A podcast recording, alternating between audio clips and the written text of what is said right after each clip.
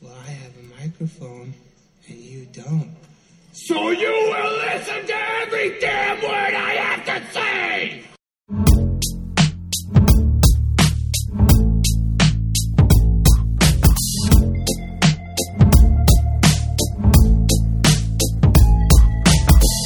wish I found some better sounds no one's ever heard. I wish I had a better voice that sang some better words. I wish I found some chords in an order that is new.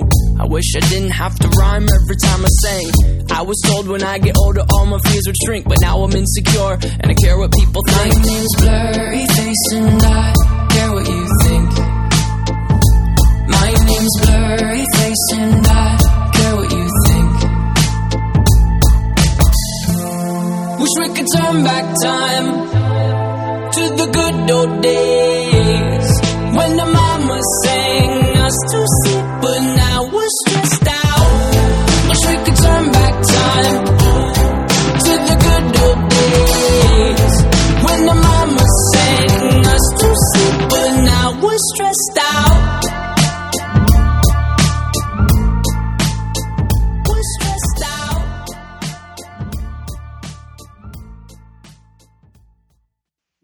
we're back. Um, week one is in the books. Um, it was a fun football weekend. Both of our teams lost. The Eagles are in first place, alone. but we'll get to that a little later. Um, what's going on, man? Uh, nothing. Um, I think. Um, I don't know. Um, I was going to ask you if you watched any of the 9/11 coverage. In terms of what? Like, did you watch? You know, last weekend was the 20th anniversary of September 11th, and I was wondering if you watched any of the specials, documentaries, news coverage. I watched like the first uh, two episodes of that uh, documentary on Netflix. I don't know, like I don't. I hate watching all that. I've seen so much of it, and it's like it's not great to relive. Right. Well, that's kind of what I want to talk I, about. I'm not. I understand that. Never forget all that stuff, and uh, and uh, um, you know what I'm really curious of? Of people that were born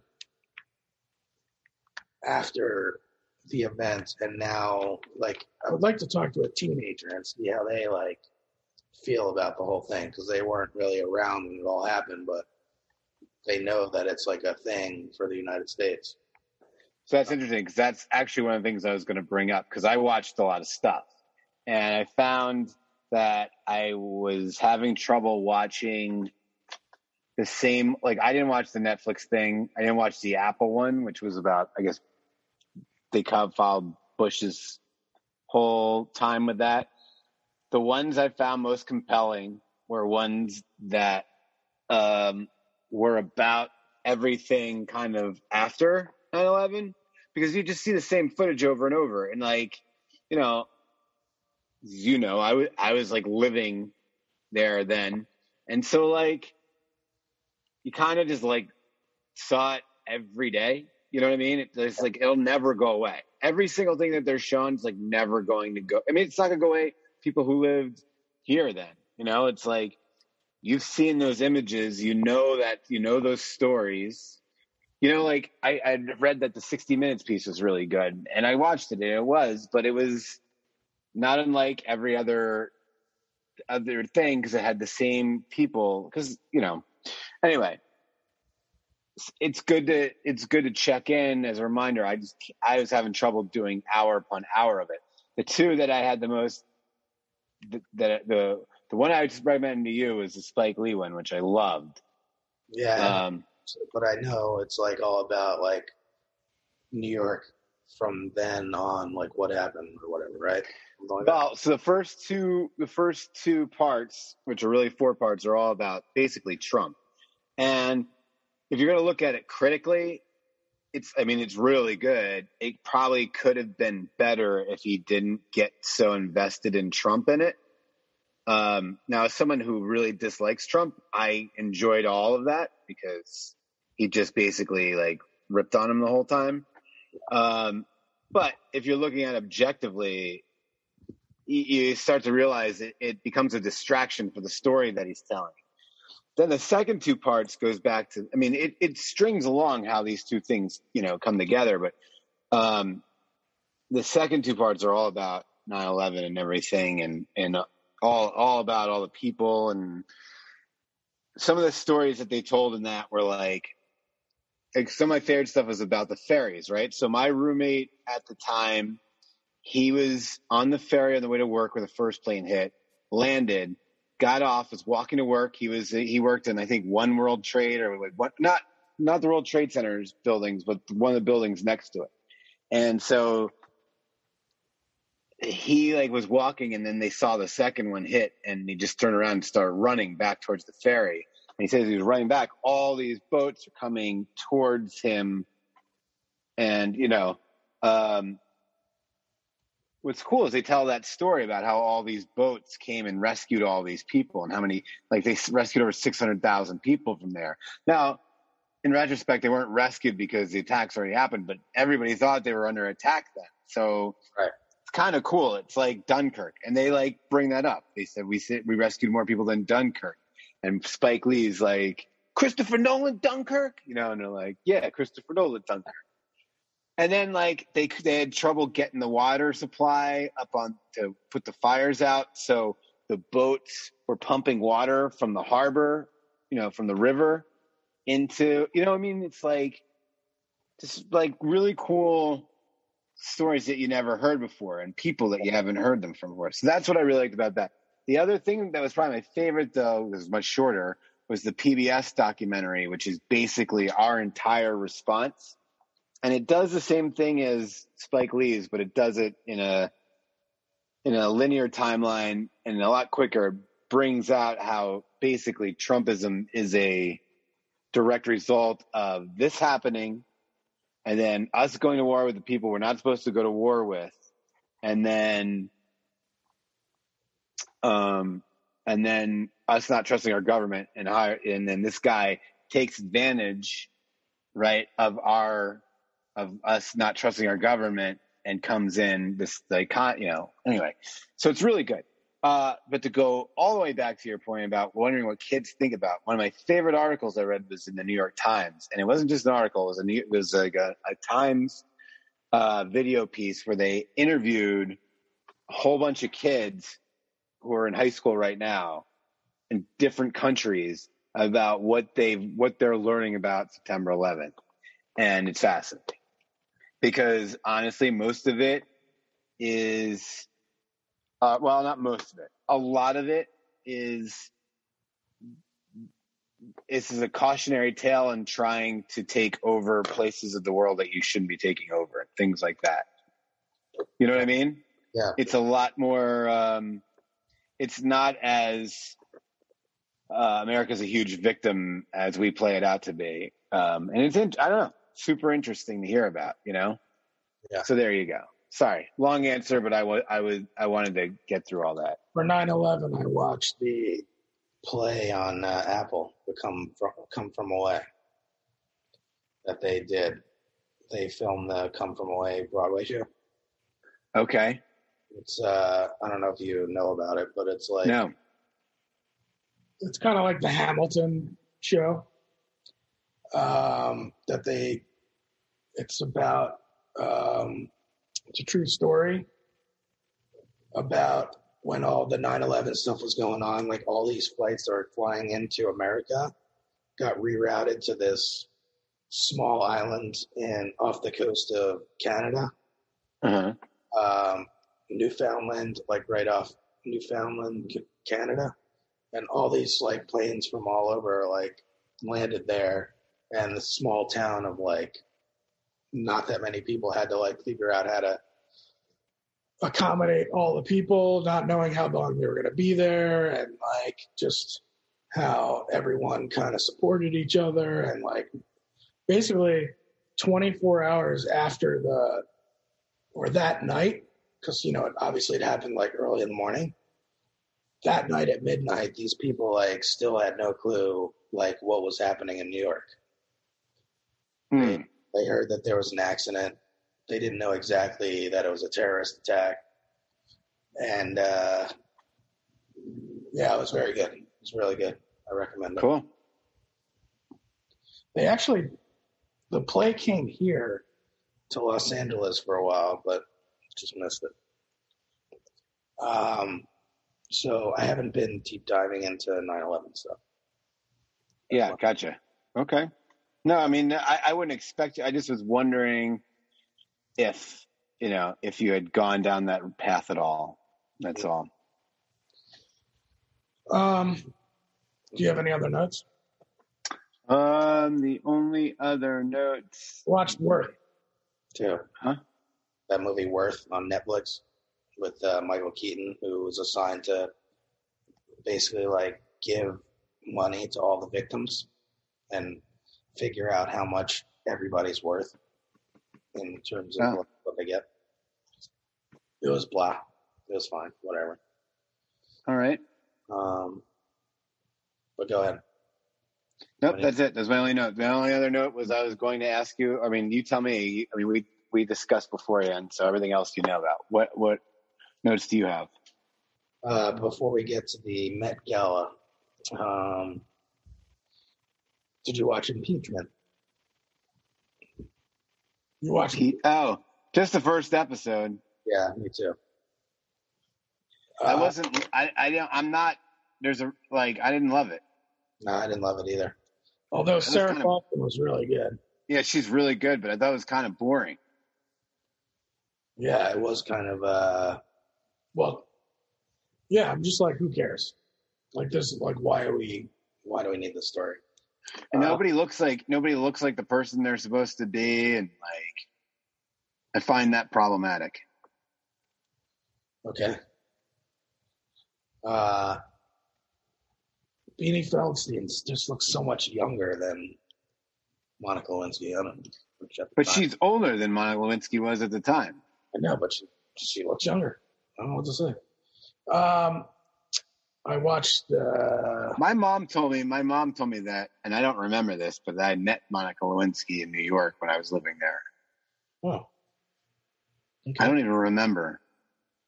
But she said, "Yeah, you got you went out one night with like a people, and she was there." I was like, "Oh, how about that?" Now, when she says it, it kind of sounds familiar, but then I'm like, I don't even, whatever. Um. All right. I watched *Malignant* on uh, HBO Max. Okay, This movie's like the craziest fucking movie. It's like the first half of the movie is like kind of clunky, but once they get to like the reveal and stuff, the second half of the movie is just batshit. And it's is that like James Wan? yeah, Okay, It gets very crazy and like I don't want to recommend it, but I feel like I want to know what people think about it. So I gotcha. recommend it on that because it does get crazy. Um, so two trailers. Have you seen the? Did you see the new trailer for West Side Story? Yeah, Oh, great! it does. uh, it has like an amazing production value. That one. Yeah, I think he really tried to match that time really well. I mean, it's almost distracting. It's like it looks so much like it's a colored version of a movie from, you know. Oh yeah, they tried to do like an old movie. That's yeah, it looks good. But I'm all for it. I'm all for it. So And then, um, did you see the trailer, which I'm really excited for? Cop Shop. no, I don't think so. This movie's ridiculous. So it's uh it's Um, Gerard Butler and Frank Grillo. And uh, it's about a guy who finds out he's like on a hit list for this. This is the premise that I read. I tried to stay away from uh, reading the reviews, but apparently it's about this guy who finds out he's like going to be killed by a hitman, and so he gets himself arrested and thrown in prison so that he won't get killed by this guy. And the guy who's the hitman decides he's going to get thrown in with him. And like, for some reason, like, throws himself in prison just so he can kill this guy. It seems like a crazy freaking movie, and but it looks awesome. It's like it seems like Face Off to me a little bit. As I say, it sounds like Tango and Cash. Yeah, it's it's crazy. Uh, I definitely recommend you checking out that trailer. It's coming out, uh, I think, this week in the theaters. But I was like, why is this movie in the theaters? Like this is the movie. This is the perfect movie to put on streaming. Like it's not gonna. Make, it's not gonna make any. Money in the theater. All right, Cop Shop. We'll see. Cop Shop. Um. All right, so the Met Gala. The only thing I had to say was, what are your thoughts on this AOC dress that she wore? Did you see it? Yeah, yeah, yeah, yeah. I thought it was kind of. I thought it was kind of badass to do that. To show up to this, like, gala that's all about rich people. And Yeah, Just wear a gown that says "tax the rich." I think that's pretty fucking. I don't know. I think that's pretty punk rock, if you ask me. Yeah. I think it's pretty cool too. Like, is she not like? How do you feel like? Do you feel like the people that run the Met Gala are ever gonna invite her back, or do they like it? Oh yeah. Oh, I think now they definitely do. I think. I think they think it's cute. Um, but uh, I don't know what the theme was. But the other thing I saw was like I think it But was. but all, I mean, but like let's be honest. That's that's who these characters are. That these are our politicians. That's who the you know what I mean. They're they're not. There's not enough people like who believe in those kinds of causes. So this is the best. This kind of a stunt is the best they can do. It's not ever going to change anything because corporations control our, our politics. So, but I'm I you know I mean, the the only thing about it is, I think it's great. I think it's cool, but yeah, I mean, I think the only thing it does is it brings attention to her, not really towards. it- It's not gonna ever change anything, so whatever. But I thought it was cool. Go ahead. the other things that I noticed was that Simone Biles is wearing a 90 pound dress, and she's like 100 pounds, uh, which was interesting. And then Naomi Osaka's hair was crazy. So I don't know how they I did want it. to talk about Naomi Osaka for a second with this, and this is one of the kinds of. Um. So she's like a, she was like a, um, I don't know. Is it she's like on the board of the Met Gala for this event or something? She's like some person in charge, and like, well, either way, I, I have a problem as somebody who says as people in their life who struggle with um like with like serious um uh social anxiety and all of that kind of you know anxiety and and PTSD and all that stuff. I mean, I'm sure she does suffer from it some extent, but I am curious um about when you want to turn that on and when you can turn that off because most people can't. And so to go to like the biggest, one of the biggest parties in the world with the richest people to, to basically dress up in a way that just shines attention on you the entire time. Yeah. That must be very difficult for somebody who's dealing with that kind of anxiety. well, Kind of makes me, th- there was a lot of. Criticism on the way she handled all this, and maybe she's getting more criticism for this. Uh, see, I haven't seen anything about it. I just, I mean, that was just, you know, I don't, I don't want to call anybody like a liar or, you know, or whatever, but I also just don't like if, if people are using that disability to get out of doing the things they don't want to do.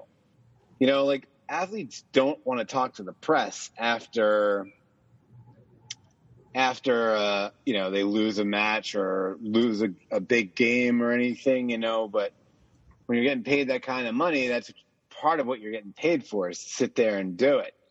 Um, and so if she just found a loophole that gets her out of having to do that, that would bother me very much. Um, that's all. I don't know. I mean, if you're going to do feather your, you know, if you and I are talking about how she was dressed, imagine how many millions of people are seeing that. It's like you have to know that going in, and if you have a real problem with anxiety, I don't know if you if that's the best uh, place for you. That's and that's not me saying don't do things. That's just from my experience of dealing with people with it. Yeah. And then the last thing I was going to say that we'll talk about later about the Manning broadcast of the Monday Night Football. Uh, Russell Wilson was on, and they showed like her dress that she was wearing. His wife was wearing like a Seahawks dress. Yeah. And like went with her the Super Bowl ring. And Peyton Manning was like, "That's that was supposed to be my ring." Thought that was funny. Uh, well, see, I she's somebody like so she shows up, but she's going to show up later in uh you know when we do the MTV awards, and I'm like, I don't understand why she gets why she's like around so much. Like she had like one song. yeah, I know. I mean, she's super like attractive. I get that, but like Russell Wilson's not all that compelling of a character. You know what I mean? Like I don't understand how they've managed to stay. I don't know. I think It's don't like- they have, I think they have their t- TV show or something. I don't know. I don't know. I'm not really following them, so There's just couples that that I guess they have either super marketing team or super pub publicity team. Like you look at like John Legend and Chrissy Teigen. Like I couldn't care less about two people than those two people, and yet they happen to be involved in every major event of the last like five years. yeah. Um, so I, I don't know. Some of these people just know how to stay relevant um, without really having to stay do anything to stay relevant. Um, I just think the whole Met Gala thing, like, I'm all for people getting goofy, but um, the shit just get it's so stupid now. Like, Yeah. it's it's like because before it was it, I know, but before it was stupid with a bunch of people who we didn't you didn't really know. Like it was a bunch of like designers and rich people. Now it's like pop stars and politicians and people that you know, and they're coming and they're just being like a little Pretty much looking, everyone normal. that went to the VMAs uh, showed up there. right. Yeah, it was like a stopover. The VMAs are a stopover. The Met Gala. It's just kind of anyway. Um, yeah. So I don't want to sound too old, like Rom or like like whatever. But because like I, I think even last year when you were doing your words, I was like, oh, that's all in good fun. That's fun. And now I'm looking at it, I'm like, that's just dumb. That's just trying to get attention. That's just dumb. You know, like at each person's thing. Um, next year we'll have to prepare want you. know. I want to know how like. I'm sure once they get inside, they change because they have to sit at a table and eat and stuff. Like the whole the whole gala is sitting down. Like I saw the the documentary of how they do it, and they decide which table people are sitting at and all this shit. Um, I think it's called the first Monday in May.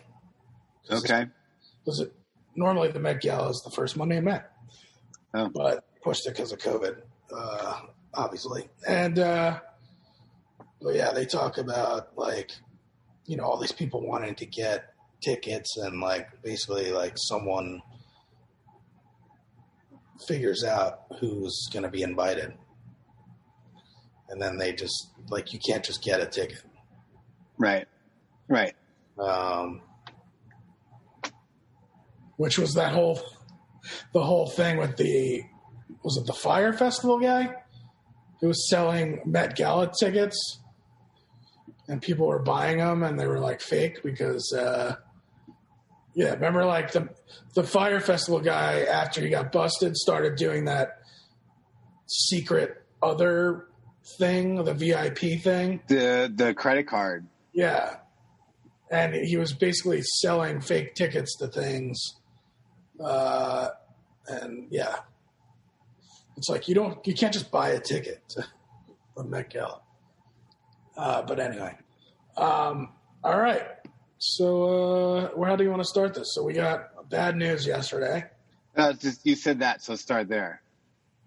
Um, Norm Macdonald, Saturday Night Live, uh, anchor and performer, passed away at 61. He was like, uh, I guess, battling cancer for nine years, and no one knew about it. And uh, yeah, it was, Did you write a social media post? I just posted a video of the Conan O'Brien.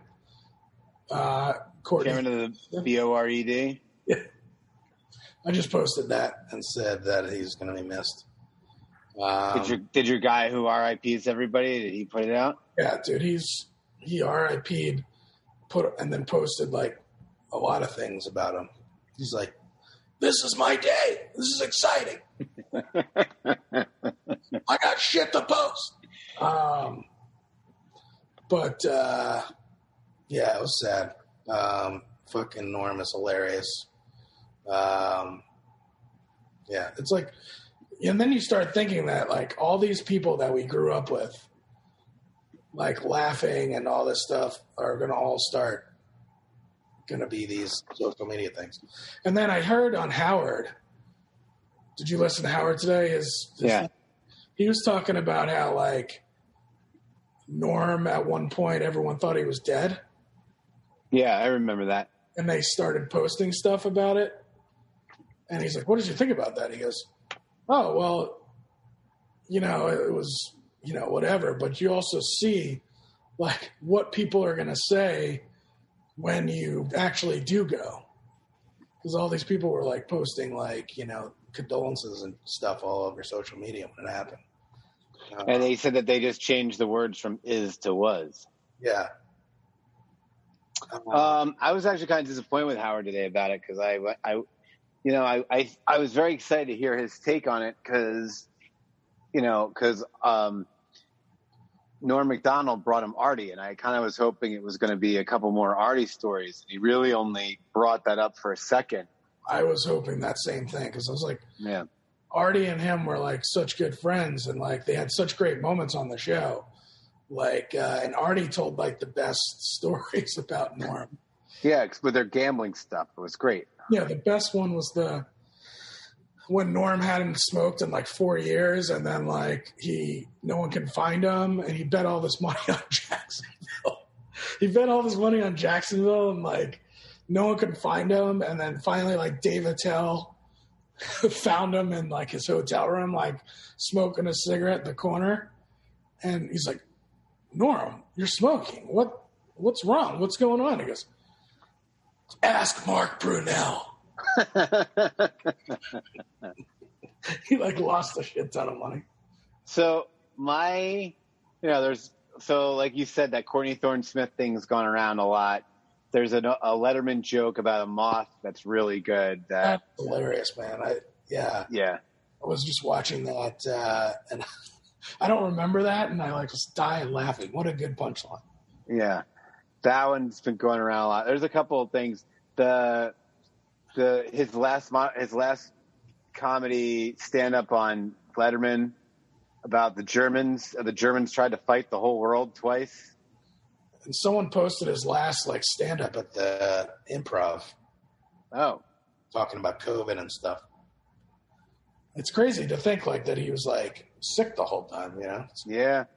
So we we saw him. I mean, you may have seen him more than once. I only remember seeing him once. But we went and saw him about eight years ago Yeah, I was gonna. I'm sure I'll wait for you to bring it up. Yeah. at the Improv. What? Why? Which? Well, specifically, I'll say what I remember, and you tell me what. It turned out to be a great night. But we went to go to the Improv, and we're watching. Everyone's laughing, and then he comes up, and it was like half half male, half female with us. There was like eight of us or ten of us. Yeah. and he starts telling some jokes and they were like they started turning into like baby raping jokes Ah. and i i remember i was laughing so hard like i couldn't see you know it was like the hardest i laughed and then i look around and i see you and you're like you're dying laughing i look at aaron's dying laughing and i look around and every girl that we're with is just pissed and they're like we want to leave this is offensive well, the whole like a lot of the the room started turning on him. yeah Like, people started. he just went oh, even, and he went even he went even further in then. yeah, like all the women pretty much in there. In the place like started yelling at him on stage while he was on stage, and all the guys were just cracking up. we was dying laughing. It is the best. He's like, he's like, I'm not talking about raping a baby. I'm just saying, if I was going to rape a baby, this is how I would do it. um, and he doubled down. He just kept doubling down. Like, in the, And that only made it, and that made it ten times funnier. So it was just so awkward. And then like the next comedian had to come up. That's right. and then we and then we saw him, and then he just went and sat in the regular bar and had a drink. Yeah. Yeah, it was uh anyway. Um, yeah, like that. I think was the funniest stand up I've ever seen in person. I think, you know, I mean, it's. I'm sure someone else will die, and I'll be like, "Oh, that was the funniest." But like, I remember that being about as funny as anybody I've ever seen do stand up in person. Yeah. Like I had a comedian the other day when I was working on that thing, uh, that show. The one the the lead guy and it was um comedian and he was I was like he does a lot of stand up comedy and he's like oh who are your who are your people who do you like and I was like wow that's a really hard question and I was like he's like I don't know like who do you like that you've seen recently I'm like I, I, don't know you know I started getting all nervous because I was like this is what I like to do make lists like I don't have a list for you I didn't prepare for this you know so I just kind of was started saying all the people that we had just seen like a month ago or whatever. And then I was like, you know, you know what? Norm Macdonald, I think is the funniest guy, you know, and I was, anyway. Um, but like, yeah, was he the funniest? Like, where do you, where does he stand with you? You're, you've gone to see more stand up comedy than anyone I know. What do you, where does he stand with you? Well, he's definitely uh, a very well, like, I don't know. It's like he's one of those things. You either get him or you don't. You know, he's got a great sense of uh, dragging something out and then, you know, going off on the rails and then coming back to the punchline. Which what is what kind of like made him famous, basically. Uh, Right. was, was like just the way he delivers things, and he was just He's up there with the best for sure. So we, there was the argument of whether or not he's the best um, weekend update host. Would you, would you think that he's the best? Um, yeah, I thought he was. I thought he was pretty much the best. Yeah, Yeah. I wasn't around for the Chevy Chase years, but Right. But you've watched it. I watched it, but yeah, from I remember like always like looking forward to the weekend update segment. Yeah. And then, I mean, then the whole history of him getting fired for making fun of OJ too much and that whole thing is, is pretty great. You know, when you start thinking about it. And then I saw my favorite, the thing that made me laugh the hardest. The executives said that he wasn't funny, Yeah. and then like a year, a year later, he's like hosting Saturday Night Live, and he's like, all right, so a year ago, I wasn't funny. I was told I wasn't funny, and they fired me, and I wasn't allowed back in the building. Now I'm hosting the next year, like because I'm funny. But now, now I'm funny. He goes, now I now I think I know what's going on. He goes, the show has gotten so unfunny that I've become funnier. Right. Because I was, whatever. I, mean, I, I don't tell it right, but that was- My my favorite joke that I've seen. So after he gets fired for the whole OJ thing and whatever, like he does that. He does dirty work. He's got his Norm show, which we haven't even talked about dirty work yet. Um, and then he hosted the. This is a clip I, I didn't even a clip I saw where yes, um, the ESPYS and Darren Woodson had won the Heisman this year, and he goes, "Darren Woodson won the Heisman. No one can take that away from you, you know, unless you kill your wife and a waiter." and the whole place is just, you know, because it's all athletes, they just don't get it. He goes, "No one can take that award award away from you unless you kill your wife and a waiter." Oh man, yeah, that was so funny. There was there was a lot of funny jokes. Uh, in that stretch. There was like, um, uh, what do you say? Jerry Jones said he got they got to get the Cowboys back to what made them great: strippers and crack. oh man, Um, Yeah, so dirty work. yeah. Um, you know, him and Artie Lange. Uh, freaking hilarious movie. Doesn't get the props. I don't think it is. It's bad, but it's hilarious. Yeah. Well, right, exactly. It's a bad movie, but it's it, but I think it's it goes along with everything else with him. You're either in on it or you're or you hate it.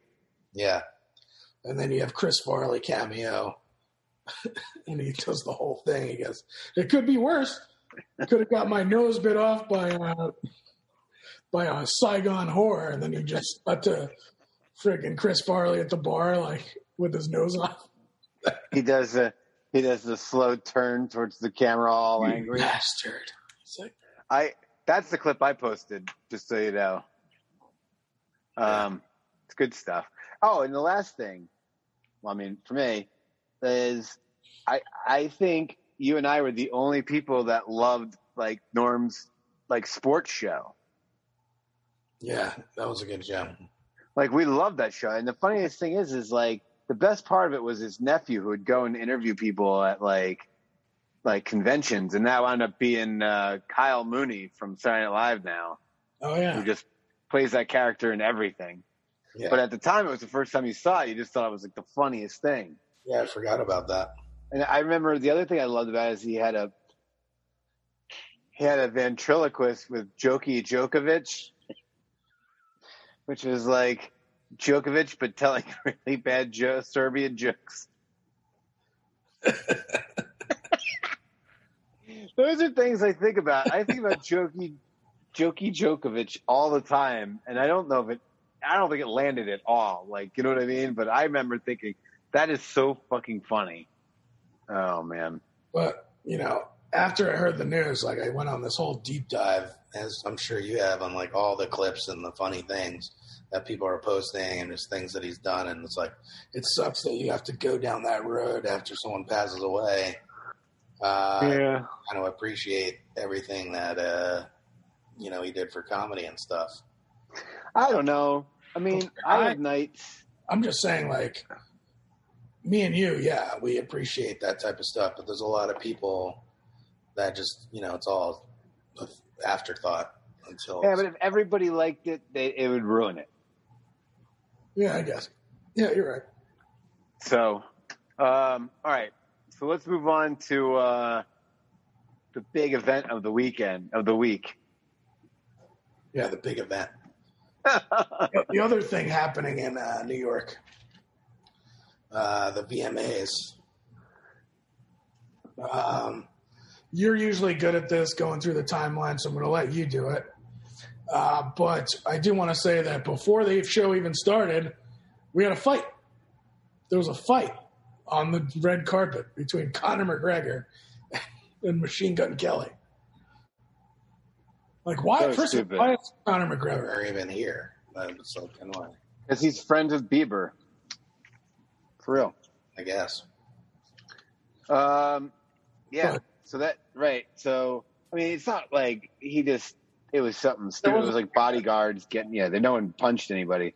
But like, Um, yeah.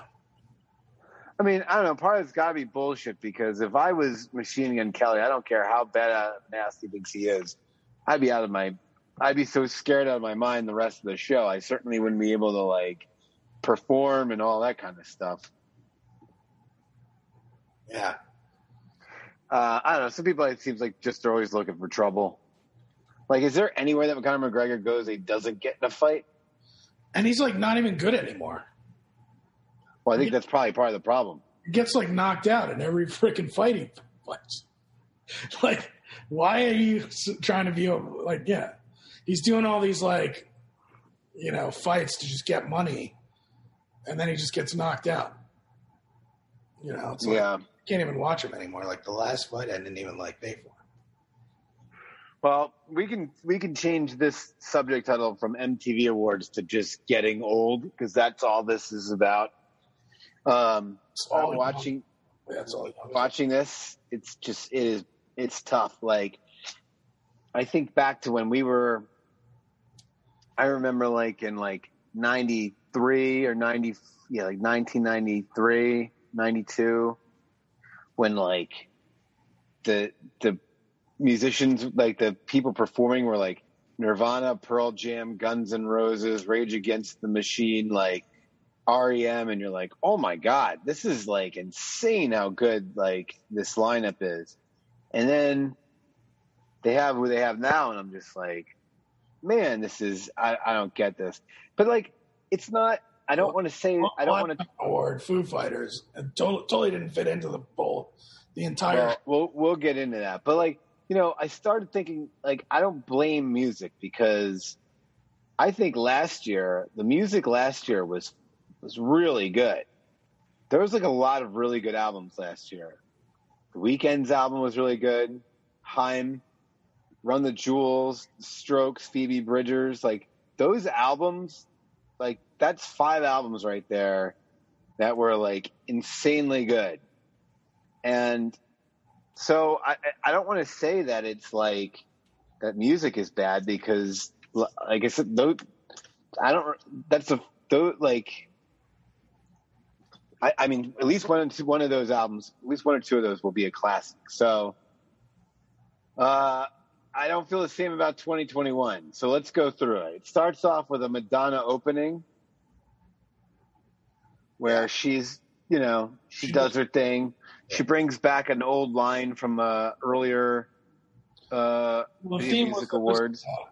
40th anniversary, so they were trying to bring back all these old pop singers to like just Yeah, show- but they just brought him back to introduce. They and then they had him introduce people that you've never heard of. Well, that we've never heard of. Uh, so anyway, Madonna.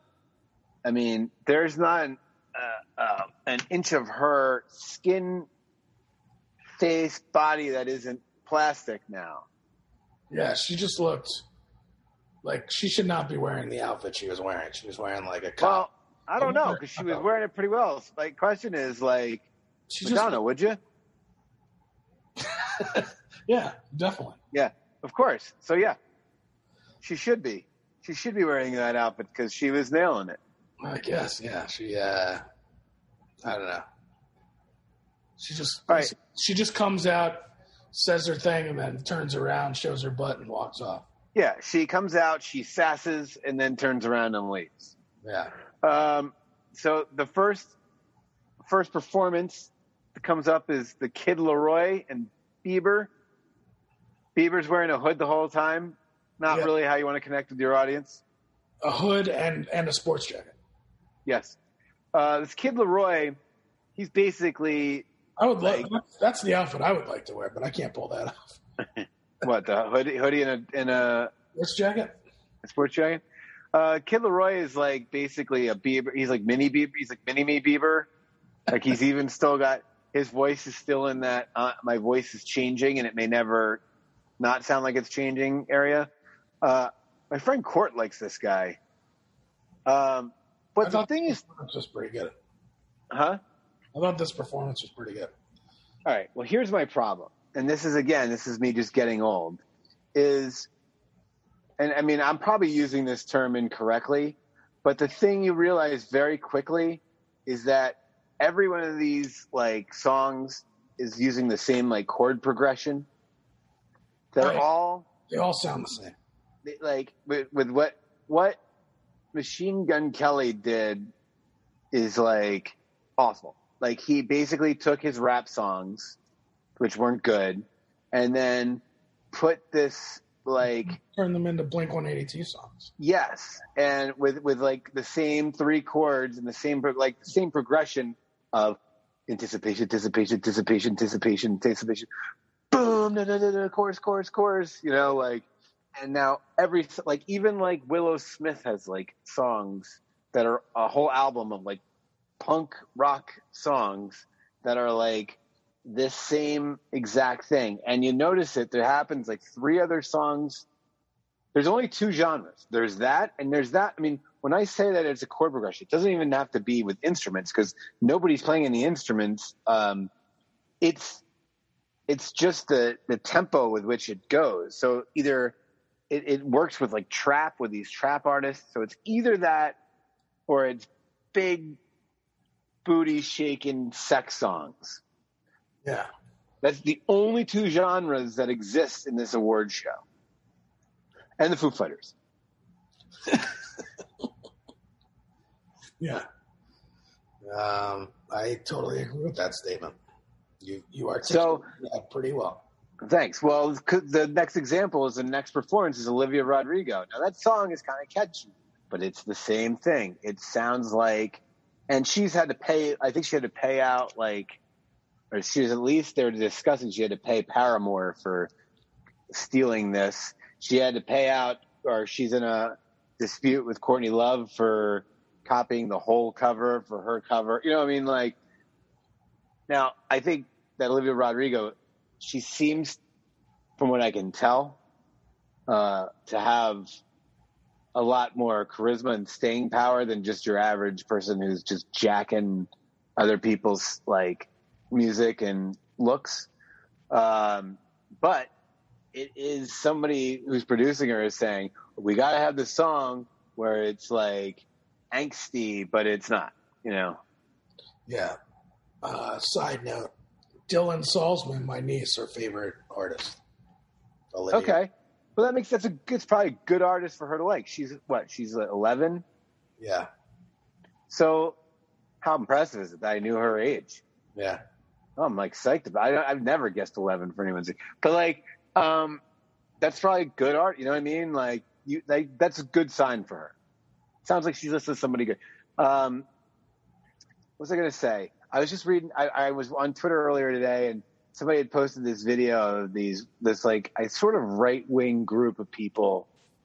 It was like Ben Shapiro was involved, and this guy was like, Ob- this, the talking point was Obama killed rock and roll, and they're like, "You're right, he did," and he's like, "Because rock and roll was all about white angst, and now it's made it they've made it uncool for white people to be angsty," and it's like the the best was the person who retweeted it was like, um, somebody explained to this guy who like Chuck Berry was, you know, like the original people, like the original, like the people who created rock and roll were more black musicians than white musicians. and White musicians stole it, and then da, da, da.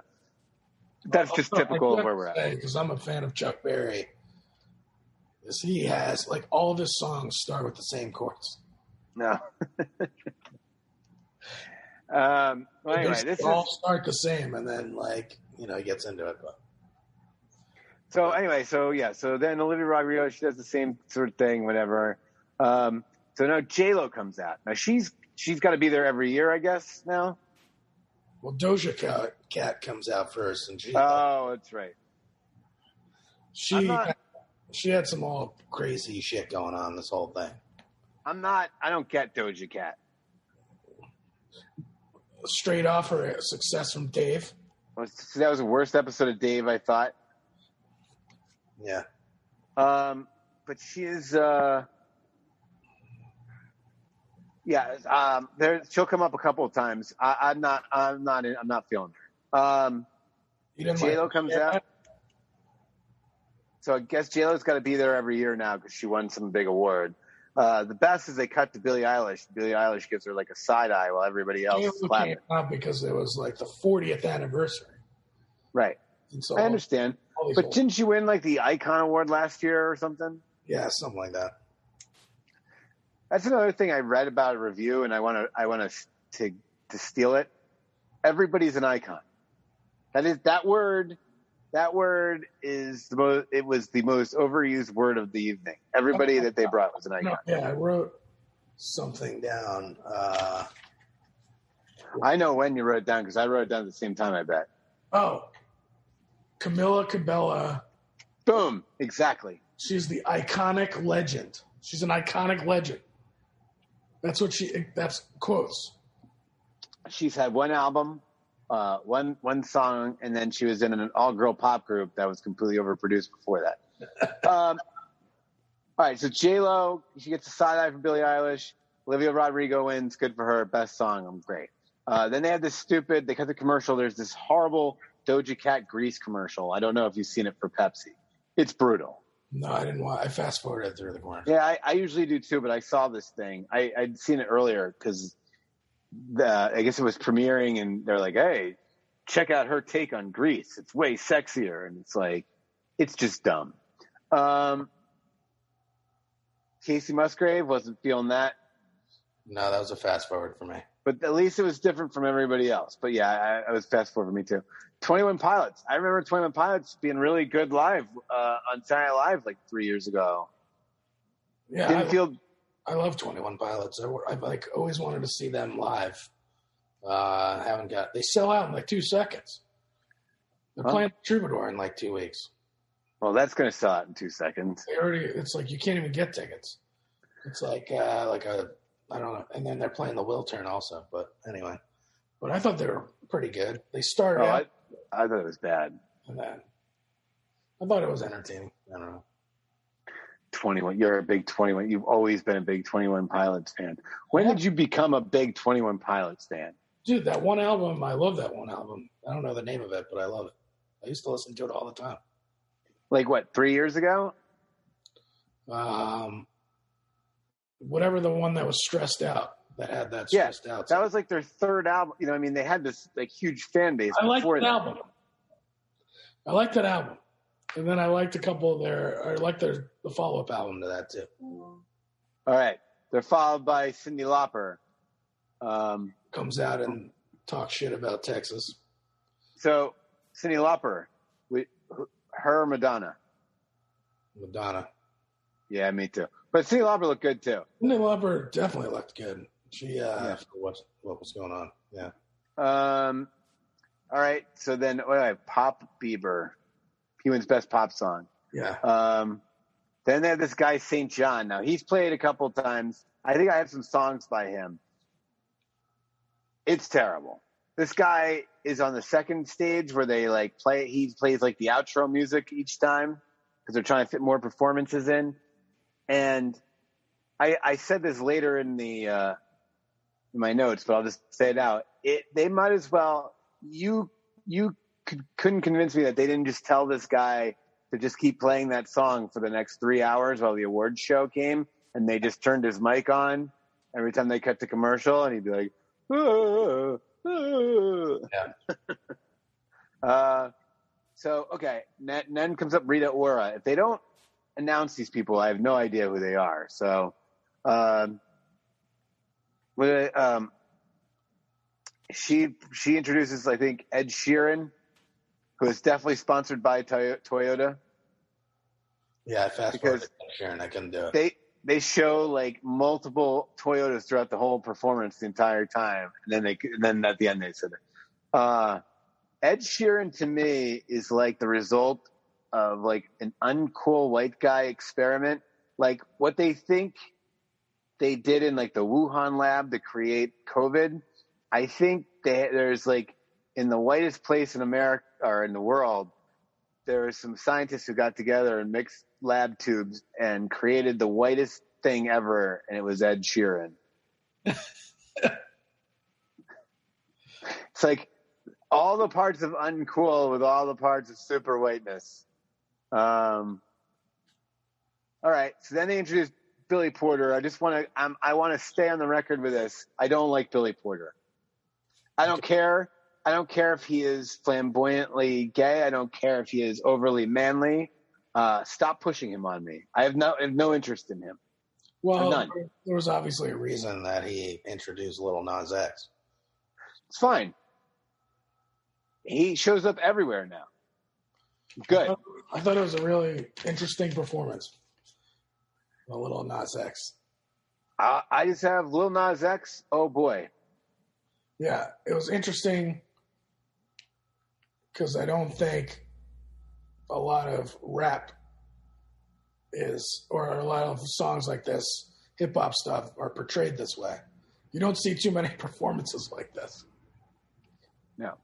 Uh, That's why I liked it. I was like, dude, I wonder what people are going to say about this. This is very like it's very edgy. Again, I'll go back. I don't have a problem. I, I'm I'm all for if this is what he's into, uh, you know, and if there's people who are into it, that's awesome. I'm not. It's just not my thing. I'm not talking about the song itself. I'm just talking about Any of it. the whole thing. I'm not. I'm not against it. I just like. I, I have no problem. Put it on all you want. It's another thing though. I feel like they. It's being. I mean, I think it's kind of cool that. That he's like, this is what I'm in. You know, whatever. Da da da. Um, He's like, I'm gay, I'm dominating. This is how. and I'm gonna make this. I'm gonna keep putting this out there so it becomes more normal. And I, I think that's bold, and I appreciate that. Yeah. But I also think it's exploitive, exploitive, whatever that word is, because I feel like he's like, I, I feel like he's presenting it as that, but it is more about how much money can I make off of this by being like this. I don't know. Um, and I'm just, you know, I'm just not it's not my thing. And so, um, you know, it's not like Billy Porter where it's getting shoved in my face, but it's like we can go a group of performances without without him. Um, but good for him. Uh, next commercial break. There's a new Doogie Howser Indian Girl show. Yeah, there's a new show. Yeah, It's like Doogie whatever. yeah, it's on Disney. Just want to say, not not liking that. No. Um, all right, now comes Avril Lavigne, who introduces the video for "Good." Video for good. Such a stupid name. I hate it. The whole thing is stupid. Billie Eilish wins that. Yeah. Um, and now we get to the um, the Shawn Mendes, Camila Cabello, um, who is the icon, the iconic. Yeah, iconic legend. Yeah, Camila Cabello. Iconic So- legend. I fast forward through both these performances because I never liked a song by either of these two anyway. But like, I like that. Hannah song. There's a couple of Camila Cabello songs that are pretty good, but yeah, this uh, I, I felt like it was uninspired, a little bit uninspired. um, but can do these two have to perform together everywhere now? Like, not together, but do they have to be like one half is going to be her, one half is going That's what I to be him? too. it's like, I understand that they're together and they have family and they have kids and stuff, but like Wait, they have a family and kids? She just had a kid. like recently, I thought maybe that's wrong. I'll look that up. I, look, I wouldn't know this. Literally, like I think she had it this summer. I don't. I don't pay attention to these things until they show up like this. And I pay attention to a lot of dumb things. Well, let me. So, I thought that the performance like was so like her song and his song just don't. Oh, they did have a kid. Oh, so no, they had a, a dog. They have a dog. Keep going. Uh, I thought she had a kid. I? Uh, but anyway, so yeah, um, they're just like we had to throw them together, but they're two songs that they decided to perform were like complete opposites. Like they didn't even match, like how one specific performance would. It just didn't go.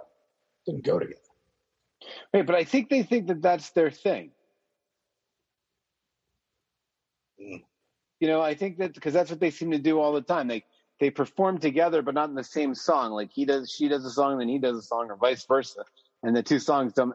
The whole thing is stupid. And I imagine if I'm a fan of either one of them, I'm probably pissed off at this point because they probably ruined themselves. That's what I wanted to say.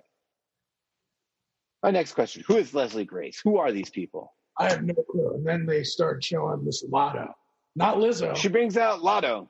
not Lizzo, but Latto. The only Lotto I remember is Lotto from Eight Mile was like the second rapper he had to beat, and he was like, uh, "Pay, uh, fuck Lotto, pay a dollar for your mama tomorrow." Yeah. Yeah, look at that. Look at that being brought back. Eight Mile. But like the Latto performed a few times this whole evening. She was the new what was it called? The, know she's the counter to the SAINt JHN guy. yeah, So like every other commercial break, she's performing.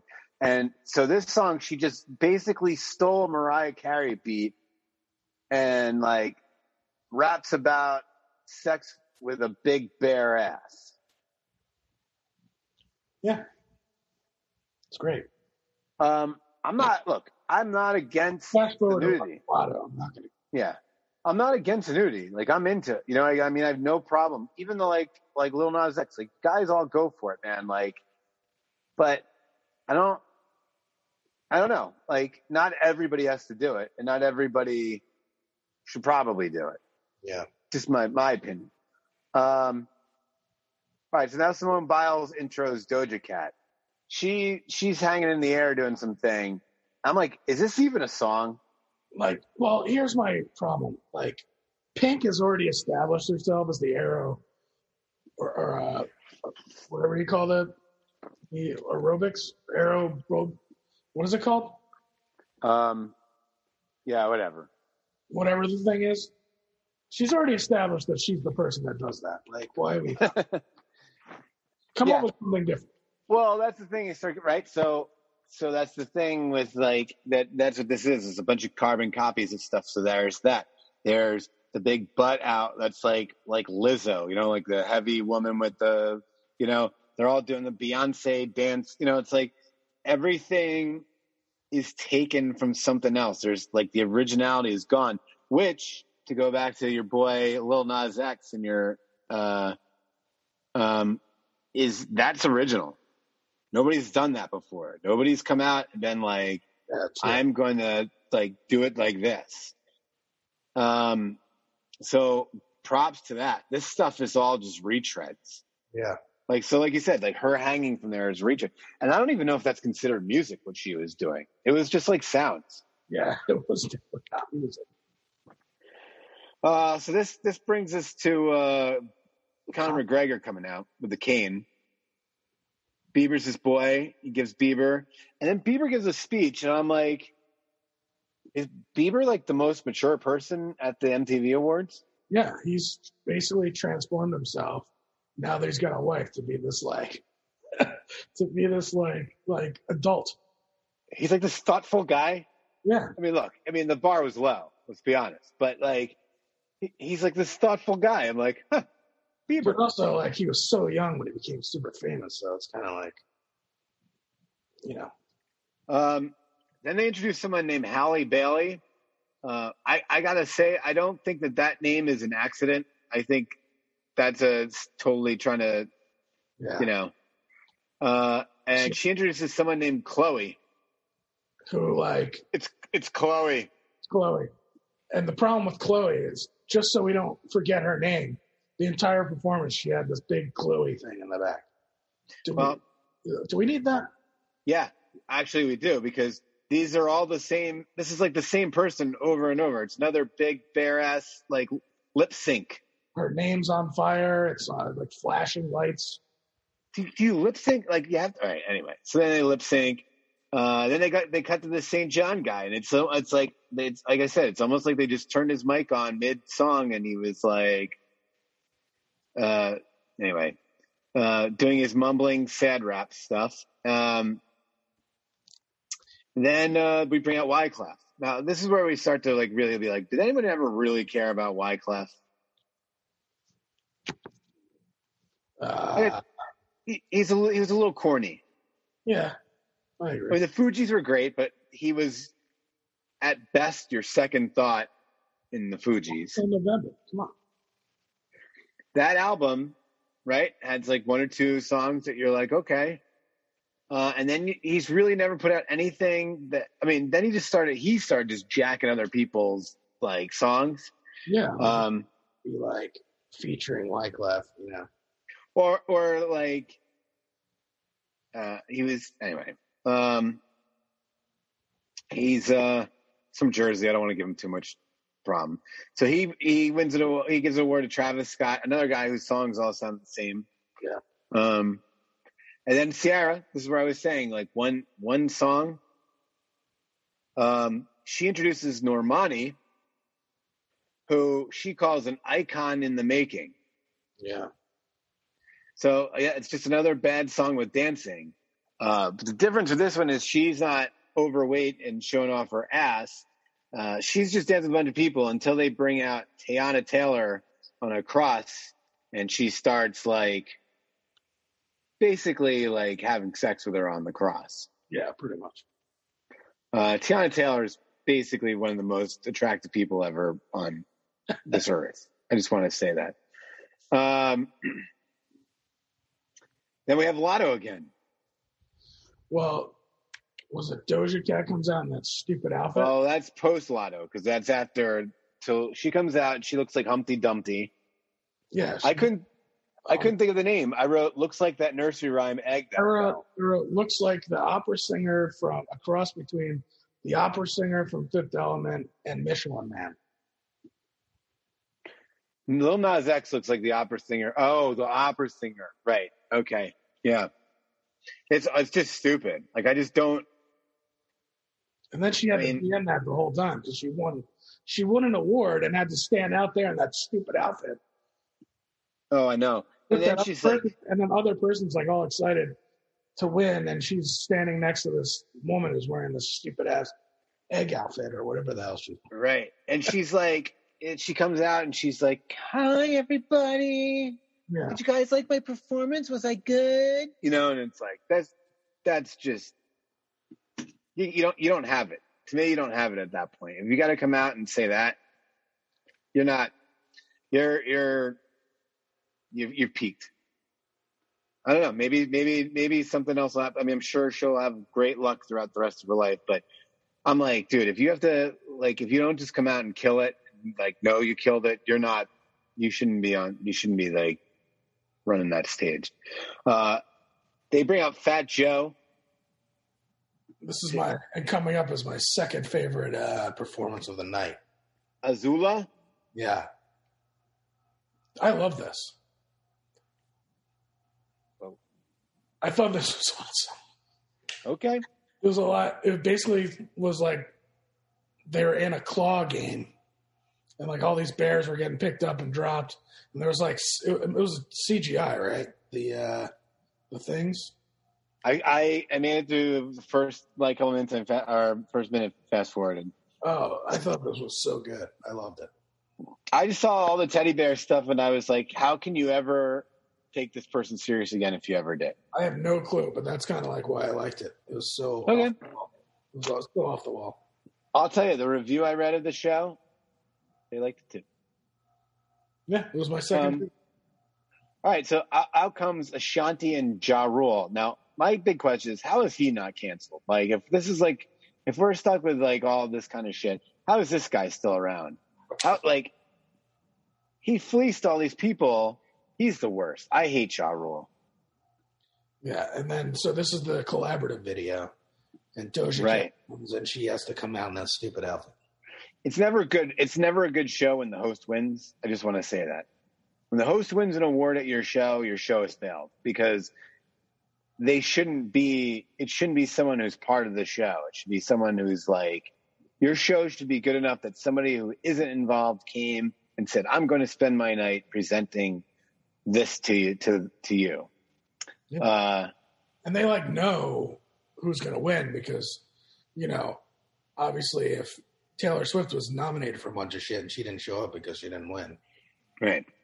uh, Um, then Lance Bass, the oldest Backstreet Boy guy, the the tough Backstreet Boy guy, and Nick Nick Lachey. Yeah. Give give the K-pop award. I wonder who was going to win that.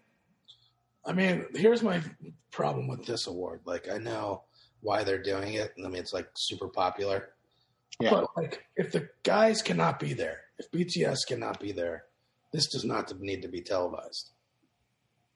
Yeah, but if you have BTS even making an appearance, you're going to get so many more. Like, it's like how we how all these movies now uh, kowtow to China because China because we know that China people that uh, people from China will go to the movies, and so we have to like change the things we like because so that they can make more money.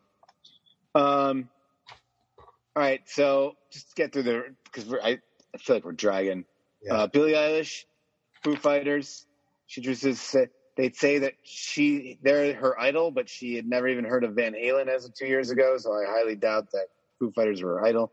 Um, it's startling the difference between seeing five people come up and actually play instruments uh, versus what else you've seen the rest of the time, and how much more talented one. And, and I think that it takes talent to do a lot of this stuff. Uh, but there is a there is a billion percent difference between going and seeing people do that versus someone lip syncing with five dancers behind them. It's like It was a crazy contrast. Like you just like you get this whole award show with like all these like processed or you know, like all this like digital music, and then all of a sudden the Foo Fighters come out and fucking just like rock, and then they come to get their award, and they just go thanks. Yeah. And like I know this is nothing new, but it was it was you're right. It was startling how different it was like in, in real time. Uh, they thank Kurt Loder and all the old VJs, Matt Pinfield. I thought that was pretty cool. Uh, Alicia Keys come. They have her performing a good ad of the New York song "Smart." Um, Tommy Lee gives an award to MGK who played him. Well, hold on. Uh, Cat comes out in her chair hat. Oh, right. Well, I have chair hat is terrible after that, but that's fine. Um, but I like that. I don't like Machine Gun Kelly all that much, but I like that he's like genuinely excited that he won.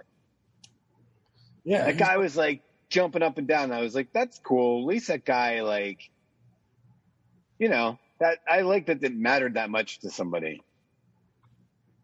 Um, Tommy Lee does uh, he was on Saturday Night Live. He was like all super excited about it. Right. It's because he changed up his musical style and basically like got onto like regular radio. Like all of his other older stuff was like all like just rap songs that no one cared about. Right. Um, Busta Rhymes, I thought this was Uh, the best one of the night. I love Busta Rhymes. he needs to get in shape though. He doesn't need to get in shape, but I thought like he came out and was like, "I'm gonna freaking kill this thing." Yeah. He like Yeah. you tell he was like pretty pumped and like just ready to go. You know, He's really he's really good in that Spike Lee documentary. He's got a couple really good lines in that. Um, David Lee Roth introduces Lil Nas X. Um, something just seems right about that. Yeah. Um, and then the MGK Travis Barker performance, you know, it goes back to our thing we're saying.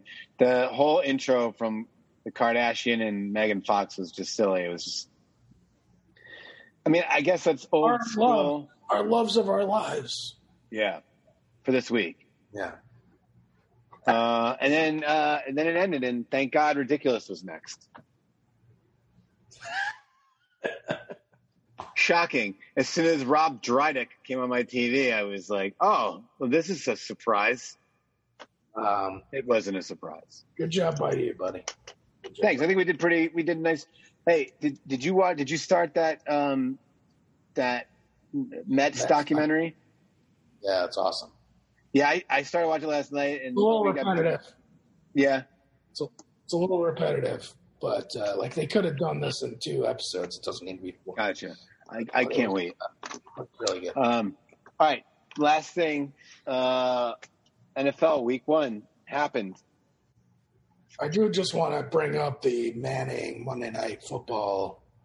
We'll go through this real quick, but because I know we're probably long here.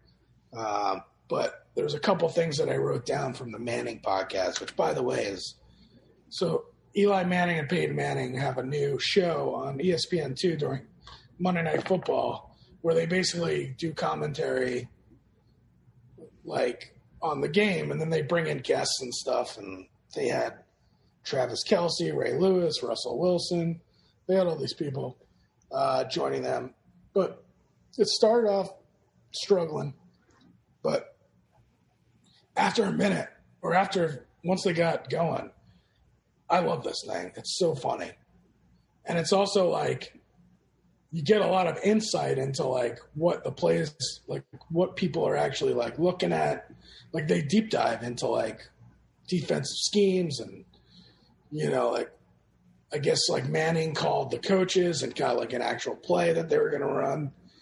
Like and uh, they talk about like how they prepare for things. But uh, here are like the highlights that i saw. So manning says in the beginning he goes you can tell When you every- say Manning, it's there's two Mannings. Sorry, So- Peyton Manning did a lot of most of the talking. well, I was just that's what I wanted to get to. Is that was part of the thing. Is it's like it's like the Barry Gibb talk show. You have Eli- anything to add Eli- about that, Robin? No, no, I don't. Eli was funny, dude, just wrecking Peyton. Like he said, uh, like so Peyton Manning goes, you can tell a lot from everything from uh, the, the first, you know, first play of the game, like how they're going to do for the rest of the season, and like they run this play and it's like an incomplete pass, and Eli's like, what does that? What does that tell you? guys? six and eleven. Uh, at one point, there was like a fire alarm that went off, and like in Eli's studio, which I don't know why they're in the same, why they're not in the same studio. They're in two separate studios. Makes no sense. If they Uh, don't want to, and they're rich enough and famous enough, they don't have to. The best was they had Kelce on, and Kelce's playing the Ravens, or the Chiefs are playing the Ravens next week. So they were like scouting the defense of the Ravens with Kelce and talking about how they run the same. This is why I was like, I'm banging Kansas City because he's like, basically Peyton Manning said that the Ravens like never change up their defensive scheme, like they just like run the same thing. Like we do this well. Uh, there's another thing where it's Peyton said he was hungry, and Eli says that it's like late. It's 11:30, and he needs his like 11:30 snack of a chicken parm. Um, Eli was wrecking the Raiders for icing their own kicker, trying to ice their own kicker, um, and then got to delay the game.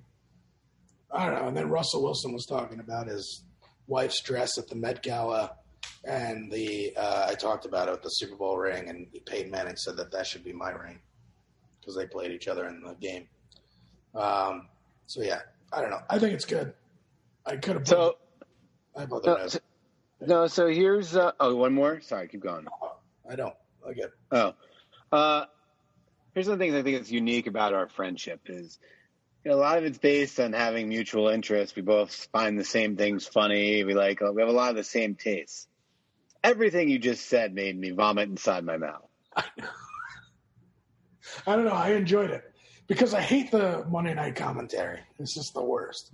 This was just like a break, and they had different camera angles. They were showing like like a Manning cam. They said where they like isolated the quarterback, or they I turned, I, I, I turned it off. I was like, nah, I don't want anything part of this. Uh, not that I enjoyed the other things, so I'll, I'll give it a, a try next week. Any other notes from week one? Uh, no, except for the Eagles are the only winning team from the NFC East. The worst. Seems to me that the the Rams can kind of score whenever they want. It's Yeah. like a, it's like playing Madden. They could just throw bombs whenever they want. Yes. Um, good. that Browns Chiefs game was really good. Cowboys uh, Bucks was really good. Yeah, that Um, game was insane. That ending. you know, we talked about the Raiders, the Raiders and Ravens game being really, really good. Uh, even though there was a lot of mistakes, a lot of problems there.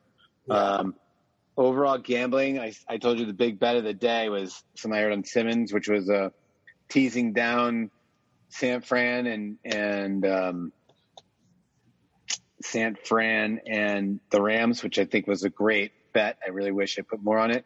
I wish we, as I told you, I, I don't even like think about our preseason bets because we should have just put everything we owned on Fitzpatrick not getting. Dude, San Fran fucking. I mean, I They know almost blew it. they blew it for a I while. I know. Trust me. I know. It, I, it was like it went up to like eight and a half, and they ended up losing. But like they were dominating the whole game, and they let the yeah. Team come back. I don't, I don't know what to make of a team like that. All right, so let's let's get into this week's picks. Uh, I'm trying to think if there's anybody else that really stood out. Uh, Somebody had five sacks. yeah, for Arizona. Yeah. Um, Uh, Arizona. By the way, let's like all right, let's talk a little bit because we did discuss this a lot last week. I was making fun of you for liking Arizona. They look good. Yeah. The whole I mean, it's week one. Every everything is week one. We're not going to go over the top, but they look good. NFC West looks good. Yeah, it does. Um, who else did we argue about? I think. Um, So we we had Fitzpatrick for under yards, and he's out eight weeks. yeah, I mean that we just should have. All right. Um, oh, uh, I, I know we argued about like then or AFC North. I think my Steelers pick, at least from one week, looks pretty good. Yeah, Um, Bills. Man. I actually, I just think I just think Josh Allen had a bad game. I, I'm actually have the game on right Now now. on NFL Network, just in the background. I'm trying to think of what else we argued about. I don't remember any very many other teams that we disagreed on. I like the Patriots a lot more. I think I was I jumped the gun on them a little bit looking at Week One. Although Jameis look good. uh, we didn't, but we didn't really disagree on that. I guess that's what I was going to bring up. But we were both kind of like, I don't know what to make of that team. Yeah. Um, I, I feel like there's another argument we had somewhere about, um, well, I don't know. I, I know I have it in an email somewhere of what we each took as our playoff teams. Um, all right, so let's get into this week's picks. How did we do last week? Last week you went two zero and one, so you are currently undefeated. I went two and one. So it feels good to pick off of a winning week. I haven't done it in quite some time. We still haven't come up with our bet. I figured it might have to just be dinner, and, and either my, and you have to take me out to dinner in my neighborhood. I have to take you out to dinner in your neighborhood, All right. or or if we go into the playoffs and it's decided by the playoffs, we'll go out for like the first playoff game in either my neighborhood or your neighborhood. The other person has to buy. All right, sounds good. All right, what's your first pick? my first pick. I love a lot this week. Okay. Uh, my my favorite bet is the Packers. That's dangerous. Week week two is always overreaction gambling week. Right. Like where they, they kill the lines the other way. So like I like everything is lot of spreads. huh? I like a lot of big spreads. And I'm taking the favorite. Okay. All right. I like Packers minus 11 versus Detroit. Packers look shitty. Uh, there was like a whole story about how New Orleans was going to play in Dallas, and they said no because they wanted to play in the hot heat because Brett or Brett Favre, Aaron Rodgers uh, doesn't play well in the heat, and so like they changed it to Jacksonville. They got destroyed. I'm not buying it. Detroit sucks. Green Bay's going to come back playing at home. Home opener Monday night. Aaron Rodgers in the building. To blow it up. I bet you they win by at least three touchdowns. All right. He looked awful. Yeah, but it's not. I'm with him. He looked like he just didn't want to be there. It's one game. I understand. I'm not I'm not I'm uh I don't know. I'm not sure how I feel about that. Um my first pick You're gonna you're gonna bet Detroit in your picks. In your uh, Yeah. I, I do right now. I've I've taken the eleven. Okay. Go ahead. Um It's your first pick. my first pick. Uh, Chicago minus two and a half at home against Cincy. Um, Cincinnati looked good. they did look pretty good. They had some really bad coaching things that lost them. That you know they could have won by a lot more. Well, I yeah, They were up I- 14, and then their coach decided to go for it on their own four- 30. yeah, they could. They tried so hard to give that game away. Um, I read this article where Ja'Marr Chase said that he didn't that he doesn't like the football, the NFL football, because it does have stripes on it, so he has trouble catching it. That obviously was wrong because he had a pretty good game. Um, you know, I just like I liked what I saw when the Bears brought in the second uh, quarterback look, and I have a feeling they do that a little bit more this game. I mean, what's the over under on Fields? Taking the field. I think four games. I think he's going to be the. Yeah, we'll see. I mean, and well, not just that, but it's also Dalton playing against the Bengals. You know, that Soldier No, I Field. mean- No, I mean like I know, I know what you mean. I know what you mean. Uh, but that's that's what I'm taking. Chicago minus two and a half. What's your second pick? Tampa Bay minus 12 and a half versus the Falcons. They're going to kill the fucking Falcons. The Falcons suck. The Falcons do suck. I just think I think 12 and a half is a big overreaction. I didn't really like what I saw from Tampa Bay's defense at all on Thursday. Okay. So they played Uh, pretty, pretty good offense. yeah, I think Atlanta's offense isn't that good, and Matt Matt Ice is done. Um, I'm going to uh, go back with the uh, Patriots again this week and take the Patriots minus six against the Jets. The Jets look awful. yeah, they do. They look horrible. Zach Wilson was struggling the First half of that game, Yeah. He ended up coming back and having a pretty good stat line, but uh, yeah, they were bad in the beginning of that game. I think our worst record might bets might be in big trouble after watching the Jets. Detroit. Who do we have? Houston. Detroit and Houston, right? fact that Houston fucking well, I, I don't know about Jacksonville, man. I think that uh, Jacksonville bad too. I don't I don't I don't know if I I mean they were talking about this preseason like does Urban Meyer understand professional football? Like I don't know. uh, all right, what's your third pick? Uh, I like the uh, Browns minus 12 and a half versus Houston. Wow, you really did take him. So this is great because I w- wanted to ask you this question. I was hoping a team would come up. Right now, you can get the Browns to win the AFC North at plus 160. That's that's good. We should probably do that, right? Yeah.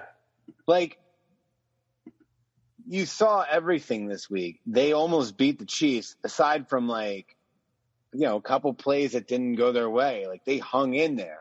Um, yeah, they yeah, they're Baker Mayfield, you know, it just does stupid shit. This guy cannot hold on to the ball. It's crazy.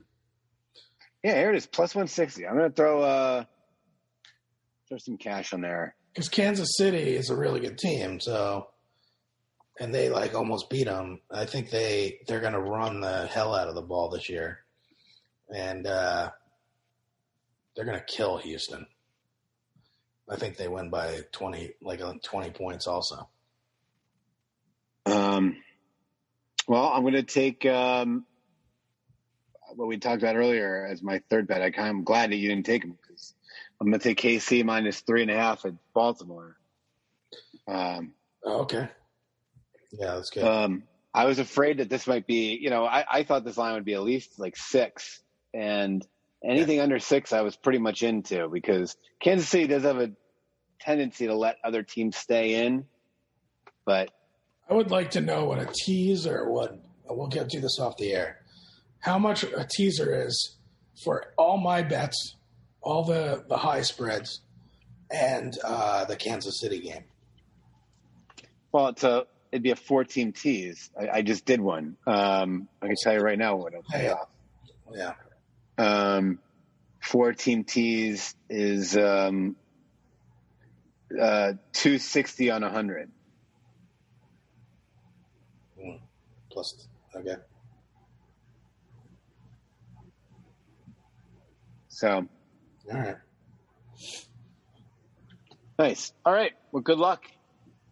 I don't need luck. I think you do. I'm feeling pretty confident I'm getting this dinner. Okay. I mean, I look. I don't. Uh, I don't blame you for that. I was terrible last year at this. You were? Yeah, No, you were pretty good. I was terrible. You were terrible the year before this. You beat me by like eight games this year. Last year. No, I had, I had like one friend who listens to this podcast kept telling me to Costanza every week, just like pick the opposite. yeah. Cool. All right, cool. Well, we'll uh, we'll get up next week. Yeah, buddy.